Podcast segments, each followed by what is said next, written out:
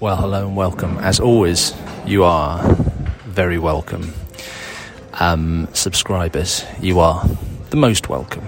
I'd, I'd, like to think this wasn't a hierarchical or uh, anti democratic um, podcast, but in reality, there is a preferred group, a gold card wielding VIP queue attending group hitting the fast track.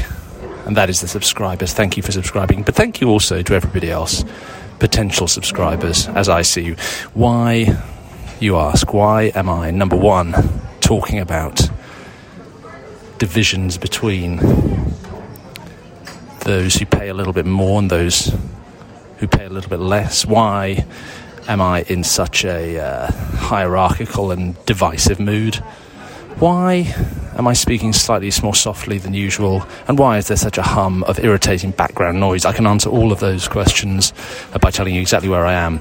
I'm currently sitting in the South Lounge of South British Airways Lounge of Heathrow Terminal 5 on a little stool, leaning my elbows on what can only be described as a glass worktop type table. It, it couldn't only be described as that, it could be described as in any number of ways. That's how I've chosen to describe it. I'm looking out over one of the runways, one of the two runways. A United Airlines, I think it was United, just came into land. That was quite exciting. Uh, I can see it's a sunny day here in. Oh, here's another plane.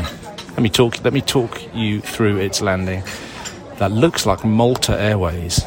That's actually fairly medieval because it has a sort of eight pointed Crusader style cross on its tail fin, white on a field of red.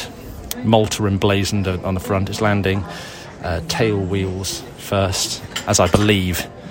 Uh, I think that's the way to land. I'm not an aviation expert, clearly. I think that's probably one of the first things you need to know if you're, if you're going to get into planes is which wheels do you land on? Do you go nose first? Probably not. I've never taken a flying lesson. If you've taken a flying lesson, let me know what the, the, the basics are, just in case. Um, it's a sunny day here in southeast England. Uh, beyond Heathrow's runway, I can see uh, the the perimeter road that runs around Heathrow Airport. For those of you who don't know, Heathrow is is London's principal airport. Very busy. Uh, oh, here comes a British Airways flight. Slightly bigger, a bigger plane than the Maltese one, but no less elegant. Let's see which let's see which wheels he goes for, or she goes with. It's the rear. Um, I'm going to have to see a third to make sure that wasn't a fluke. I'm pretty sure you land a plane on its rear wheels. Anyway, beyond the runway, I can see the perimeter road with articulated buses, a few vans, a number of cars chugging along. And beyond that, trees just coming into leaf as, uh, as spring approaches. A mixture of browns, some pale greens, some dark greens, those would be the evergreens, I suppose. Uh, and on top of it all, a thick, disgusting, lung choking smog. sort of thing you wouldn't have got in the 14th century. There'd be other miasmas if that's the plural of the word miasma in the 14th century. There'd be other unpleasant vapours, but the miasma slash unpleasant vapour of the early 21st century is filthy aviation smog, or it is right here at any rate. But you know what? Today I'm prepared to make that trade off because I'm going to get on a plane and fly somewhere super exotic. That's right, super exotic. Do you want to know where? Do you want to? Do you want to? Maybe you don't. Maybe I won't tell you. I will tell you because um, I can't resist. I'm going to the exotic city of Manchester. Yeah, how about that? I've got my factor 50, got my sombrero, got my Havaiana flip flops. Don't know if I'll need any of those in Manchester.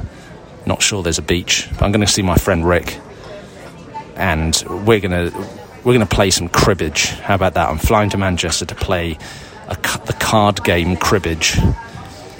Is there a more English slash British slash English way to part. Here comes another plane. This is this is the this is the real test. It's another British Airways one, longer, coming in very flat. No, he or she is adjusted. It's rear wheels first. Okay. Okay, anyone thinking of learning to fly, I can now definitively tell you that when you land, you go rear wheels before front wheels. Don't get it the wrong way round. I'm, I've seen the experts do it. Oh, hold on. The flight to Lagos is delayed. Thank God I'm not going to Lagos. Right. Excuse me. What are we going to talk about? I'll tell you what we're going to talk about. We're going to talk about all your lovely comments on Wednesday's thread on history, etc., which I was uh, I was overwhelmed with uh, gratitude and joy to see.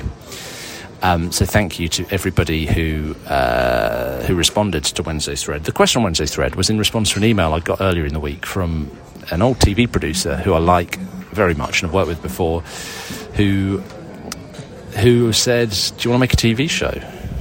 I thought, God, no one's asked me that for a while. I'll tell you the last TV show that I made. Oh, here comes another plane. This is going to be a regular occurrence, I think, the busiest airport in northwest Europe. Um, it's British Airways. You know which wheels are landing first. Um, oh no, he's gone front. He's gone front.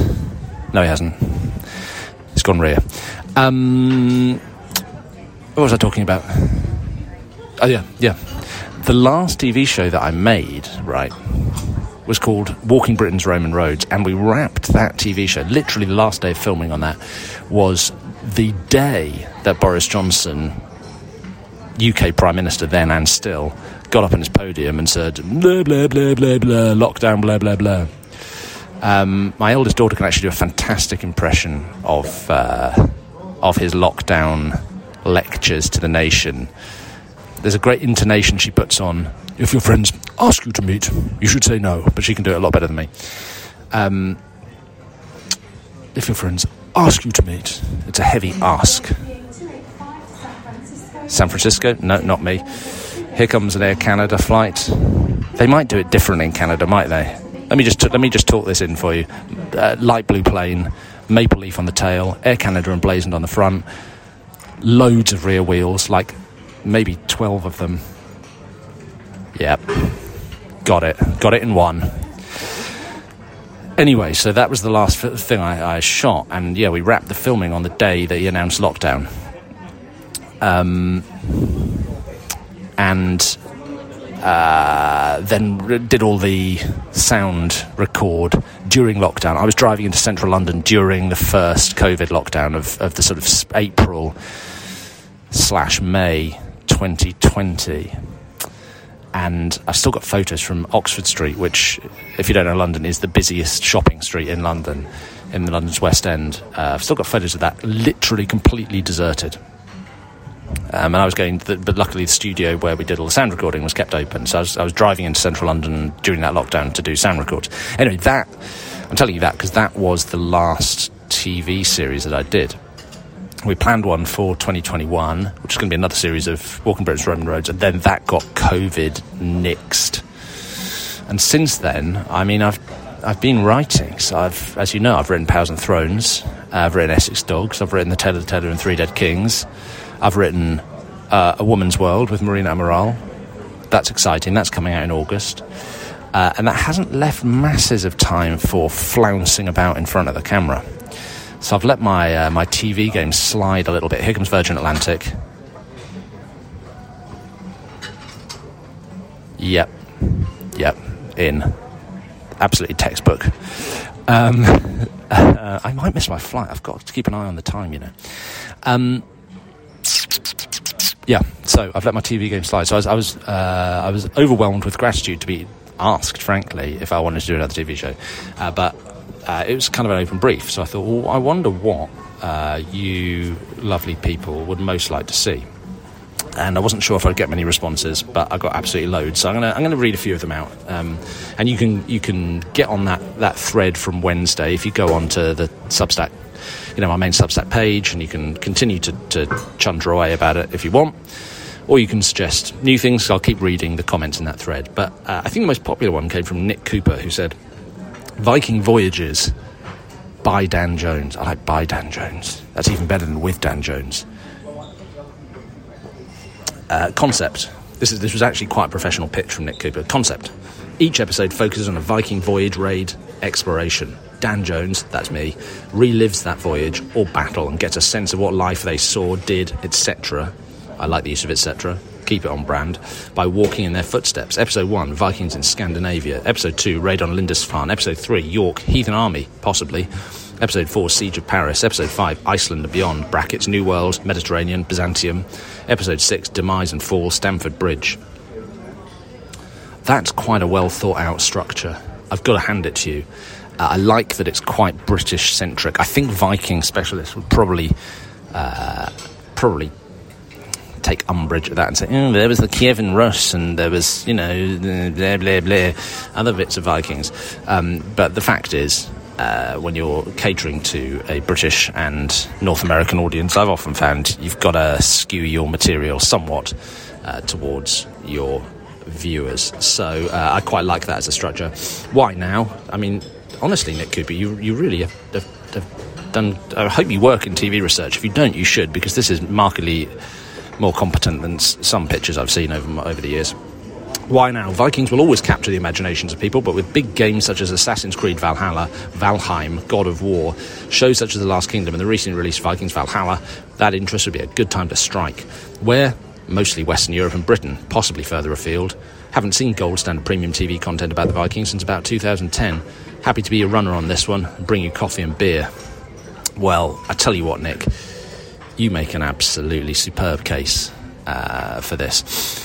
I, I actually, now I'm remembering, about the time I was doing. I hope you can still hear me over that announcement in the background. Um, about the time I did Britain's Bloody Crown, that Wars of the Roses thing. So we'd be probably talking 2014, 15, maybe even 16. No, I tell you what, it was 2016. Uh, we got quite close to doing a Viking series with Channel 5. In fact, I recorded the a little teaser tape for the commissioner in my house just after I'd moved in, and they. Uh, the only reason I remember this really is because they took some still photos of me in the house on that day, and for some unknown reason, I mean, I'm not, I'm not vain in the sense I am vain. I'm intellectually vain. I'm not physically vain in the sense that I uh, do a, a, hell of a lot of preening or examining my own appearance. But I tell you what, those stills from from that day's teaser shoot found their way onto uh, onto uh, one of the photo libraries, Getty or Shutterstock or Alamy or one of those and they're an absolute disgrace. I've got to be honest, they're an absolute disgrace. I've got, for reasons I can't bring myself to remember why, I'm, wearing a uh, sort of fishnet Balmain Balmain uh, long sleeve. I mean, it's almost a lady's dress. I, I don't know what I was thinking. and clean shaven but quite puffy faced. Probably been drinking the night before. I can. That's all I can think was why my face was quite so puffy, or I'd been taking steroids like fuck it, like um, excuse me. Oh, here comes a Star Alliance United plane. Very flat landing. I think you might have to redo this. No, he's, uh, he's, he's just just got it right. Rear wheels, obviously. Um, yeah, I like old Vlad. I think I might have been on the roids without somehow without knowing it, or just had a, maybe a water retentive disease of the face. Anyway, I've got a very puffy, clean shaven face, and the hair is all over the shop. If, if you can picture, is it is it Robert Smith in The Cure? Have I got that wrong? Who's the singer in The Cure? You know who I mean. Look like him, sort of. It's a it's a kind of goth. It's a it's a tired, hungover goth wearing his his mum's sexy fishnet dress for some reason. That's what I look like. it's absolutely disgrace. So it would be, uh, I, I, would welcome the opportunity um, to make amends for that Viking related uh, sartorial snafu, if you know what I mean.